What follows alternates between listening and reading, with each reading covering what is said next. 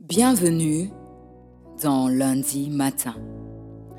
Alors, aujourd'hui j'aimerais parler de se reconstruire après une rupture.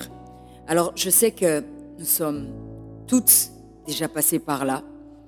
On a déjà toutes vécu au moins une seule fois une rupture qui nous a vraiment fait très très mal. Alors j'aimerais évoquer certaines choses concernant les ruptures. Premièrement, ce qu'il faut savoir est que chaque relation ne mène pas forcément au mariage. Et ce n'est pas du tout une honte si cela n'a pas marché avec un homme. Parce que de toutes les manières, euh, il y a des expériences que nous devons avoir dans la vie pour grandir en maturité. Et une des choses que j'ai remarquées est lorsqu'on vit une rupture, on a souvent tendance à souhaiter des mauvaises choses à notre ex. Premièrement, qu'il puisse blesser la prochaine personne avec qui il sera en couple, ou que lui en puisse le tromper, lui faire du mal. On a souvent tendance à se précipiter de se mettre en couple parce qu'on a besoin de rendre notre ex jaloux ou jalouse. Et laissez-moi vous dire que ça démontre tout simplement que vous n'avez pas besoin d'une nouvelle relation, vous avez juste besoin de la guérison. Parce qu'une personne qui veut rendre une autre personne jalouse est en réalité blessée dans son cœur, donc elle cherche en fait à se consoler par ce qu'elle est en train de faire. Le conseil que moi je peux te donner est que tu dois actuellement te focaliser sur ta reconstruction. Je pense que tu, on t'a peut-être trompé, rabaissé, humilié et tu as vécu des choses vraiment très graves ou peut-être ça n'a juste pas marché. Tu as besoin de guérison et de restauration pour aller en avant.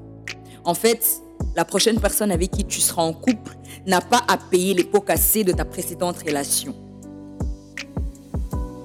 Et je vois que beaucoup de jeunes gens font cette erreur-là de se précipiter dans des relations parce qu'ils veulent passer à autre chose. Tu n'as pas besoin d'une nouvelle relation. Tu as besoin de te stabiliser d'abord toi-même.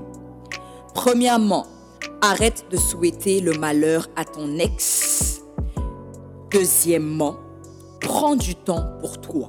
S'il faut, voyage. S'il faut, change de l'air. Enfin, allez, fais des choses qui peuvent te faire du bien. Va voir des amis, change-toi des, idées, mais prends surtout le temps de travailler sur toi-même, de voir tes erreurs dans la précédente relation pour que dans la prochaine relation, il n'y ait pas les mêmes problèmes. Parce qu'il y a des personnes qui se remettent vite en couple, mais ils n'ont pas pris le temps de traiter les anciens problèmes, les anciens défauts, les vieilles habitudes qu'ils avaient dans le passé. Ça va te rattraper dans ta prochaine relation. Donc, Travaille sur toi-même. Et beaucoup de gens ne veulent pas se regarder dans le miroir et voir en fait que c'est eux le problème. Ils aiment bien qu'on ait les autres dans les relations. Et ça, c'est une des choses qui détruit beaucoup de personnes, beaucoup de relations. Donc moi, je vous encourage vraiment de vous asseoir et de vous focaliser sur vous-même. Travaillez sur votre reconstruction. Laissez votre ex. Il vous a trompé, ne le souhaitez pas le malheur. Focalisez-vous sur votre guérison. Focalisez-vous sur votre restauration.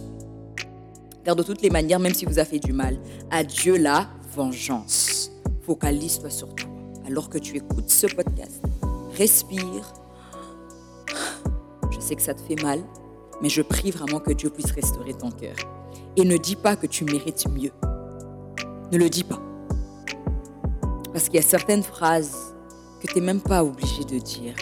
Le mieux là, c'est toi-même. Deviens une meilleure version de toi-même. En tout cas, on se dit à très bientôt pour une nouvelle série des lundis matins. Bon lundi et bonne semaine à vous tous. Bisous